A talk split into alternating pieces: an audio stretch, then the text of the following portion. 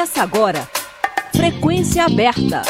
A UFG, Goiás, o Brasil e o mundo, na sua sintonia universitária.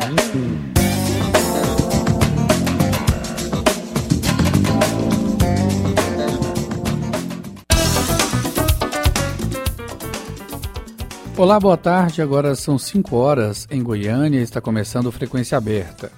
Eu sou o Delfino Neto, sigo com vocês até às 5 e meia da tarde, trazendo as principais notícias. Você pode nos ouvir também pela internet, no site da Rádio Universitária ou por meio do aplicativo Minha UFG. O Frequência Aberta está disponível também em formato de podcast nas principais plataformas digitais. Censo da Educação Superior 2021 mostrou um aumento no número de vagas EAD e queda na modalidade presencial. Os dados foram divulgados nesta sexta-feira pelo INEP, Instituto Nacional de Estudos e Pesquisas Educacionais Anísio Teixeira. O censo mostra que as vagas em cursos de graduação EAD tiveram um aumento de quase 24% em comparação às vagas oferecidas presencialmente, que caíram 2,8%. Em relação às matrículas, havia 8.986.554 alunos no ensino superior em 2021. Desse total, os estudantes de graduação EAD representavam mais de 41%, ou seja, 3 milhões e 700 mil estudantes. Entre os cursos de licenciatura, que formam professores, o percentual é ainda maior. 61% dos alunos destes cursos frequentavam a graduação à distância em 2021. Para Gabriel Correia, que é gerente de políticas educa educacionais da ONG Todos pela Educação, isso representa, em grande parte, uma substituição da modalidade presencial para cursos EAD baratos. Ele pondera que a regulação e a avaliação de cursos EAD ainda são frágeis e defende que seja prioridade no Ministério da Educação. Além disso, entre os novos alunos que começaram a cursar uma licenciatura no ano passado, o censo mostrou que a maioria escolheu cursos remotos. Cerca de 77% dos integrantes nos cursos de licenciatura em 2021 optaram por um curso à distância, ou seja, o futuro professor que vai atuar na educação básica no Brasil vai ter passado por uma formação à distância. 5 horas 4 minutos, os dados do Censo do Ensino Superior mostram ainda que a proporção de alunos com financiamento é a menor desde 2013 com a redução dos principais programas federais durante o governo Bolsonaro, a proporção de matrículas na rede privada com algum tipo de financiamento no ensino superior atingiu o menor patamar desde 2013. O FIES, Financiamento Estudantil, e o ProUni, Programa Universidade para Todos, atingiram o menor nível de matrículas em uma década. A rede particular é responsável por cerca de 77% das matrículas no ensino superior do país. Segundo dados do Censo do Ensino Superior 2021, apenas 38% das 6 milhões e 900 mil matrículas em universidades privadas tinham algum tipo de financiamento. Em 2018, esse número era de 47%. Os dados mostram que o FIES só alcançou 8% dos alunos da rede privada no ano passado, Em 2014, o programa atingiu 53% das matrículas. O ProUni alcançou apenas 17% das matrículas no ano passado. O programa já chegou a representar financiamento de 25% dos alunos da rede privada em 2011. No ano passado, 75% das vagas financiadas eram de financiamentos privados, ofertados por bancos ou pelas próprias instituições de ensino, além de bolsas oferecidas pelas faculdades. O FIES e o ProUni sofreram encolhimento nos últimos anos com a alteração de regras que tornaram mais difíceis o acesso a essas vagas. No caso do FIES, por exemplo, desde 2015 não há mais a possibilidade de financiamento de 100% das mensalidades. Acompanhe o Frequência Aberta também pela internet www.radio.fg.br.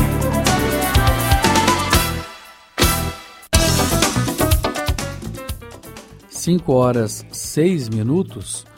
Novembro Azul alerta para a importância da prevenção ao câncer de próstata, doença que mata um homem a cada 38 minutos somente no Brasil.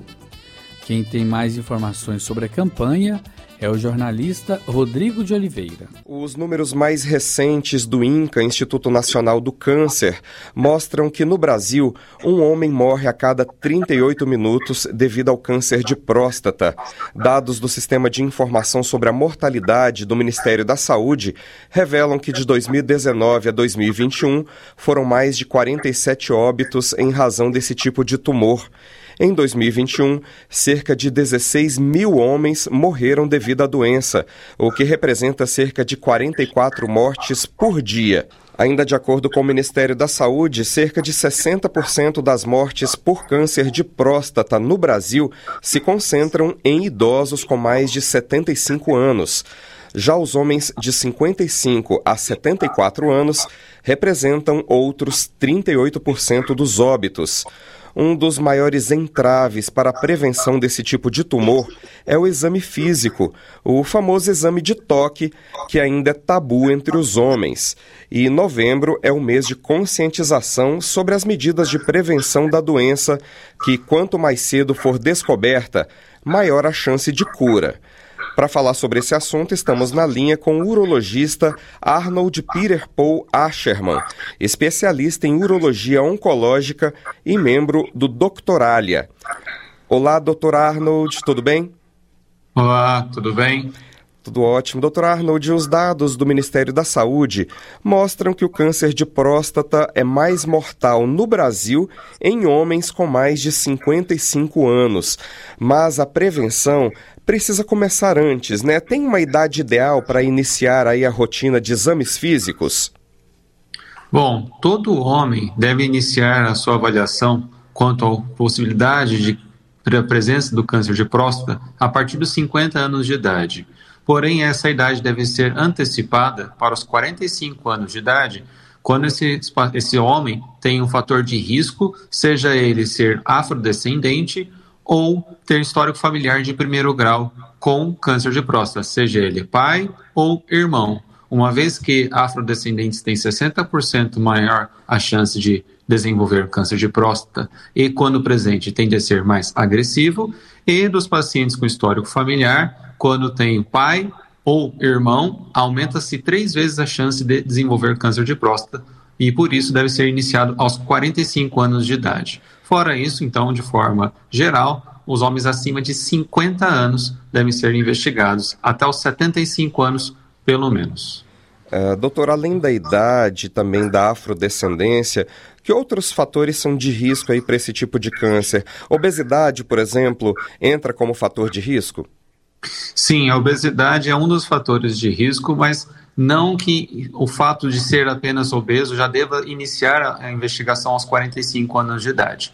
Mas sim, a obesidade não só aumenta o risco de câncer de próstata, como todos os outros tipos de câncer. Uma vez que o paciente obeso é um, um, organismo mais inflamado, mais comprometido com a saúde como um todo. A obesidade é uma pandemia, na verdade. Ela comete, está aumentando cada vez mais, gerando uns maiores riscos de saúde, como diabetes, hipertensão, e todas essas comorbidades com a obesidade em paralelo tendem a aumentar os riscos de saúde como um todo e desenvolvimento de cânceres, mas também, sim, o de próstata. A próstata emite alguns sinais para o paciente ou esse é um tipo de câncer silencioso? É um câncer silencioso. Muitos homens esperam ter algum sintoma para procurar atendimento médico ou investigação. Mas o câncer de próstata, ele não gera nenhum sintoma. Quando gera sintoma, já é um quadro avançado, que nesses cenários já infelizmente não temos como curar. Podemos sim, por meio de tecnologias que nós temos hoje em dia, de medicamentos para desacelerar o câncer, mas não curamos. Só podemos curar o paciente com câncer de próstata quando ele está na fase inicial, isto é, quando você pode diagnosticar por meio de exames de toque, de exames de sangue, e nesses cenários é, podemos realizar uma cura até de 90%. Quando sintomático, infelizmente, não temos mais como curar. Os sintomas, quando presentes, são dificuldade para fazer xixi, é, urinar, é, dor é, no pé da barriga, dor nos ossos, né?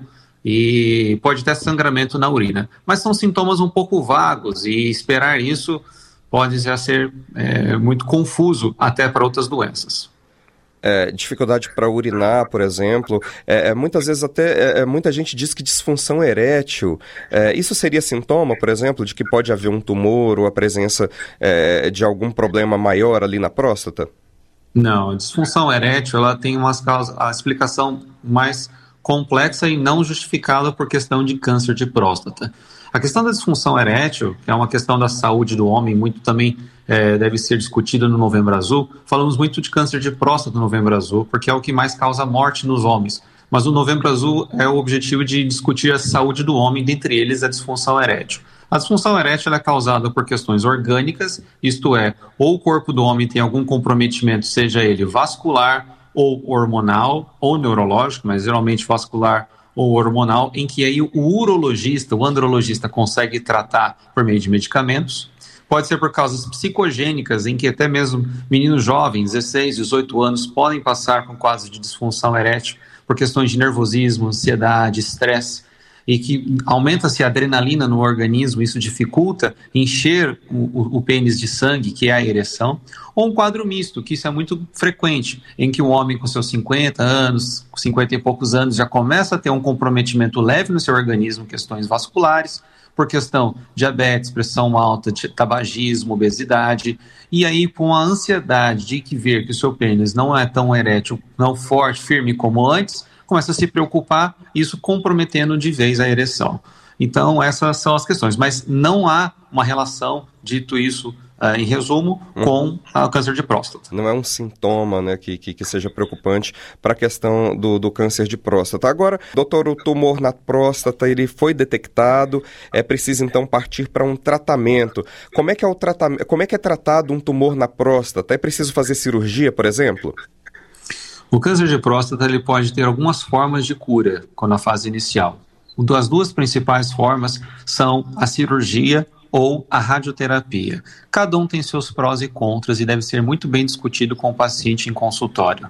Por exemplo, a cirurgia, que pode ser ela aberta por corte, seja ela laparoscópica, que são pequenos furos no abdômen, ou robótica, que é a tecnologia da vez, tão divulgada no mundo todo, entrando cada vez mais aqui no Brasil, tem as suas, a, a, em relação à cura do câncer, tem a mesma chance de cura. As diferenças são o pós-operatório, a recuperação do paciente. Né, que em cirurgias abertas são mais comprometidas, laparoscópica e robótica menos agressivas e uma recuperação mais precoce. A radioterapia não tem nenhuma agressão, não há nenhum corte, o paciente não sente nada no, no período em que faz a, as, as, sessões de radioterapia, em média 35, 37 sessões, o que parece tudo muito simples e bom, maravilhoso, só que anos depois, seja ele precoce ou tardio, pode levar a consequências como dor, sangramento na urina, sangramento nas fezes, uma vez que a radioterapia não só pode acabar queimando a próstata, né, levando a radiação da próstata, como também outros órgãos ali por perto, né, como a, a, o intestino, o reto e a bexiga. Então, a, a porcentagem dessas complicações é aproximadamente 5%. Tudo tem que se pesar: o tamanho da próstata, a opção do paciente. Nós, urologistas, tendemos sempre a sugerir fazer a cirurgia primeiro, porque se você opera o paciente e ainda há algum resto, um resquício de câncer, você tem a radioterapia para complementar a, cir a cirurgia. Então, são duas opções em seguidas, se assim for necessário. Agora, se você optar pela radioterapia e não for suficiente, infelizmente nós não temos mais o que fazer. Existe sim relatos de poder, uma opção de fazer uma cirurgia após a radioterapia, mas as complicações, os danos ao organismo do paciente são muito piores. Por isso que geralmente optamos pela cirurgia primeiro. Doutor, o tratamento é demorado? É um tratamento que modifica ou causa muito impacto aí na vida do paciente? Olha, com a tecnologia e com o fato de se, se diagnosticado de forma precoce, uh, os, os comprometimentos ao organismo do paciente, a recuperação são mais precoces e melhores, tendo a vida normal. Se o paciente, então, é diagnosticado precocemente e realiza técnicas cirúrgicas minimamente invasivas, ele pode voltar a uma vida normal dentro de duas semanas, no máximo um mês, tendo, é, não perdendo urina e nem tendo comprometimento na sua ereção, que são os dois maiores é, é, preocupações dos pacientes quando vão ser submetidos à cirurgia. Agora, já que a gente está falando aqui da questão da saúde do homem, do Novembro Azul, a, a, medicina e a propaganda muitas vezes são aliadas, né? Mas pode haver riscos quando a propaganda incentiva a automedicação, por exemplo. Há na internet muitas promessas de tratamento para próstata. Esse tipo de kit realmente funciona? Hum, é uma pergunta bem vaga, porque temos tantos problemas na próstata, por exemplo, pode ser câncer, pode ser questão da dificuldade de urinar mas a, a questão, o que realmente não, nunca se pode fazer é automedicação, uma vez que cada medicamento pode ter seus efeitos colaterais em que o paciente se desconhece e isso pode comprometer mais a saúde dele do que ajudar. Por isso que deve ser sempre avaliado com um especialista para indicar o melhor medicamento. É, eu me referia àqueles kits que prometem, por exemplo, é, desinchar a próstata. Isso, é, é enfim, tem no Google. Né? Você pode encontrar esse, esse, tipo de kit prostático no, no, no Google. É, mas, de qualquer forma, era uma pesquisa mais voltada também para essa questão é, da automedicação e, uhum. e dos, dos riscos, né? De se tomar medicamentos que você encontrou numa propaganda e que não foi indicado pelo seu médico. Não, eu acho que é interessante explicar então agora essa questão de desinchar a próstata, por exemplo, os medicamentos que fazem diminuir o tamanho da próstata, que são as inibidoras da 5-alfa-redutase, como a dudasterida e a finasterida, eles podem diminuir o tamanho da próstata e são medicamentos usados para ajudar a urinar porque você uma das vias de tratamento para ajudar o paciente a urinar melhor é diminuir o tamanho da próstata quando a próstata tem mais de 40 gramas e um PSA maior que 1,5. Isso é a melhor indicação. Porém, tem efeitos colaterais esses medicamentos. Um dos, um dos, principais efeitos colaterais do medicamento é a disfunção erétil, ou seja, a impotência sexual, mais popularmente falando, e a perda de libido, a queda de libido. O desejo sexual cai. Então, é, isso lógico, não é para todo paciente que toma esse medicamento, mas dessa forma nós temos que pesar a indicação e como fazer essa, essa prescrição. Né? Então, por isso, novamente, nunca deve se iniciar medicamento sem avaliação do seu especialista. Claro, a melhor coisa é logo procurar um médico, né, doutor? Essa foi a participação do urologista Arnold Peter Paul Asherman, especialista em urologia oncológica e membro do Doctoralho. Obrigado por falar aos ouvintes da Rádio Universitária da UFG e bom trabalho para você. Muito obrigado pela oportunidade. Até mais. Rodrigo de Oliveira para a Rádio Universitária. O Frequência Aberta volta já.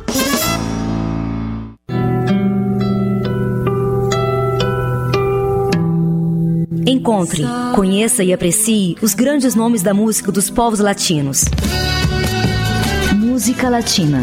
O mundo da música dos povos latinos. Toda sexta, oito da noite. Mais um programa com a marca de qualidade da Rádio Universitária a emissora da diversidade cultural e da qualidade musical. Racismo em pauta. Muitas vezes usada como elogio, a expressão da cor do pecado vem associada ao imaginário da mulher sensualizada. Essa ideia de pecado é ainda mais negativa numa sociedade bastante pautada pela religião, como a brasileira. Por isso, nada de cor do pecado quando quiser elogiar. Melhor excluir essa expressão. Racismo em pauta. Uma campanha Senado Federal. Todo sábado e domingo, a Rádio Universitária sacode o seu rádio e traz o melhor do samba e pagode. Sintonia do Samba, as vertentes do samba e pagode, fazendo o seu final de semana ainda mais animado. Vem com a gente, sábado ao meio-dia e reprise no domingo, no mesmo horário.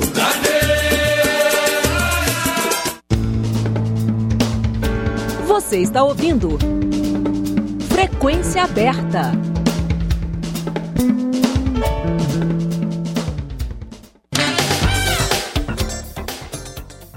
5 horas 21 minutos, partidos de centro negociam cargos e apoio em eleição de Congresso para aderir ao governo Lula.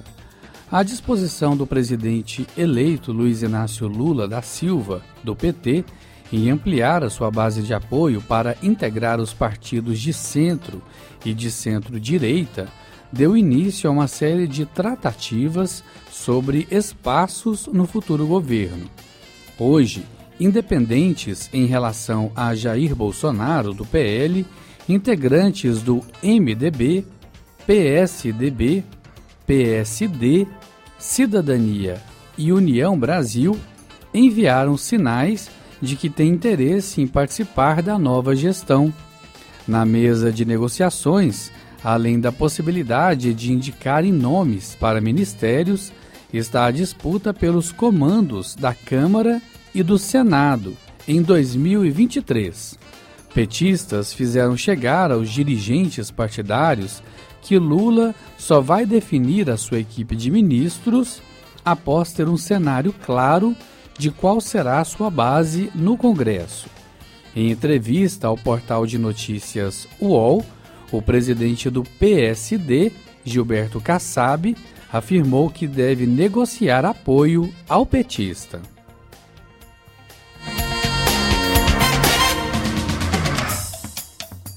Com Geraldo Alckmin, terceiro governo Lula troca superministério por vice empoderado. O terceiro governo do presidente Lula deve começar sem a figura de um superministro, como ocorre com Paulo Guedes e a pasta da Economia na gestão de Bolsonaro. Por outro lado, terá uma vice-presidência empoderada, ocupada por Geraldo Alckmin, do PSB, que governou São Paulo e disputou a presidência da República contra o próprio Lula em 2006. A vice-presidência terá influência direta, por exemplo, na economia e no Ministério da Defesa. Integrantes da campanha de Lula defendem, inclusive, que Alckmin venha a comandar uma dessas pastas.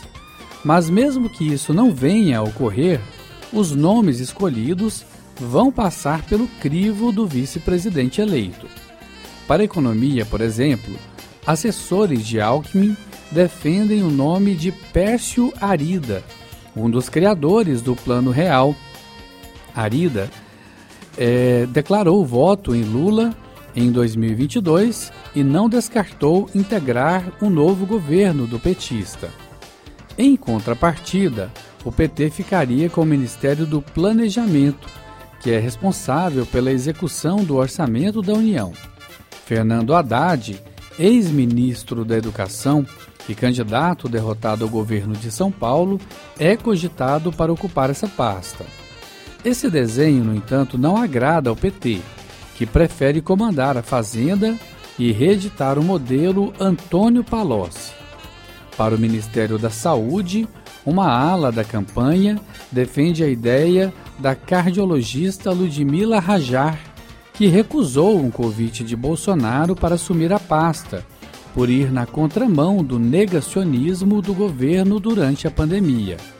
Já na defesa, Lula pode repetir outra fórmula de sucesso e nomear um ex-integrante do STF, como o ex-ministro Nelson Jobim, que ocupou a pasta de 2007 a 2011. Nos bastidores, cogita-se o nome de Ricardo Lewandowski, que deve se aposentar do Supremo ao completar 75 anos em maio de 2023. A ideia é que ele antecipe a saída e assim abra uma vaga no Supremo logo no início do novo mandato de Lula. Para a defesa, além do próprio Jobim, são mencionados os nomes de Aldo Rebelo, que ocupou em 2015, e o ex-presidente da Câmara dos Deputados, Arlindo Quinaglia, ambos ligados ao campo de Lula. Já para a direção geral da Polícia Federal, delegados e superintendentes da Polícia Federal veem com força o nome de Andrei Passos, atual chefe de segurança de Lula na campanha. A Polícia Rodoviária Federal informou nesta sexta-feira que todas as rodovias federais do país estão livres de bloqueios. No entanto, apoiadores golpistas do presidente Jair Bolsonaro ainda interrompem o trânsito parcialmente em 24 pontos. Mais detalhes na reportagem de Ana Lúcia Caldas.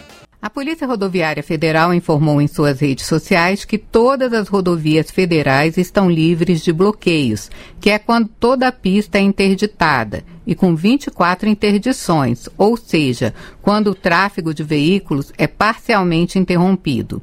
No início da manhã desta sexta-feira, as interdições foram registradas em cinco estados: Amazonas, duas, Mato Grosso, sete, Mato Grosso do Sul, uma, Pará, 6 e Rondônia, 8. Desde o começo das manifestações feitas por apoiadores do presidente Jair Bolsonaro, 936 bloqueios e interdições foram desfeitos. Já foram mais de 18 milhões de reais em multas. O momento agora é de contabilizar prejuízos. Teve gente que perdeu ônibus, voo e até que ficou sem cirurgia. Um exemplo é o estado de Santa Catarina, onde a situação foi pior e que até ontem registrava mais de 30 bloqueios e interdições. Hospitais públicos de seis cidades catarinenses tiveram que adiar entre segunda-feira e amanhã desta quinta-feira, ao menos 47 cirurgias eletivas. Além disso, segundo a Secretaria Estadual de Saúde, os protestos também atrasaram a distribuição de vacinas na segunda-feira, dia em que 91.192 doses de imunizantes foram despachadas de São José com destino a Araranguá, Criciúma e Tubarão. Após duas horas retido no trânsito, o veículo que transportava os medicamentos teve que retornar à central para evitar que o calor inutilizasse as vacinas. Com informações da Agência Brasil, da Rádio Nacional de Brasília, Ana Lúcia Caldas. O julgamento do caso Valério Luiz, que já foi adiado quatro vezes, está previsto para acontecer a partir das oito e meia da manhã da próxima segunda-feira, dia 7, em Goiânia. A sessão, que só tem horário de início, ocorre no plenário do Tribunal de Justiça de Goiás, no setor oeste, em Goiânia. O jornalista foi assassinado em julho de 2012. O ex-cartorário Maurício Sampaio é acusado de ser o mandante do crime.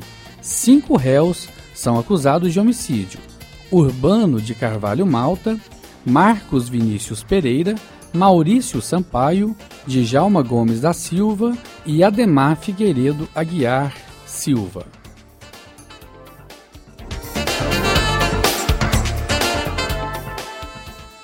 Cinco e meia e o Frequência Aberta fica por aqui. A produção é do Departamento de Jornalismo da Rádio Universitária, na técnica Tiago Damaso e Clóvis Henrique. Lembrando que em 2022 a Rádio Universitária completa 60 anos. A todos uma boa tarde, obrigado pela audiência e até a próxima. a Universitária apresentou Frequência Aberta. Notícias da UFG, de Goiás, do Brasil e do mundo nos 870 AM.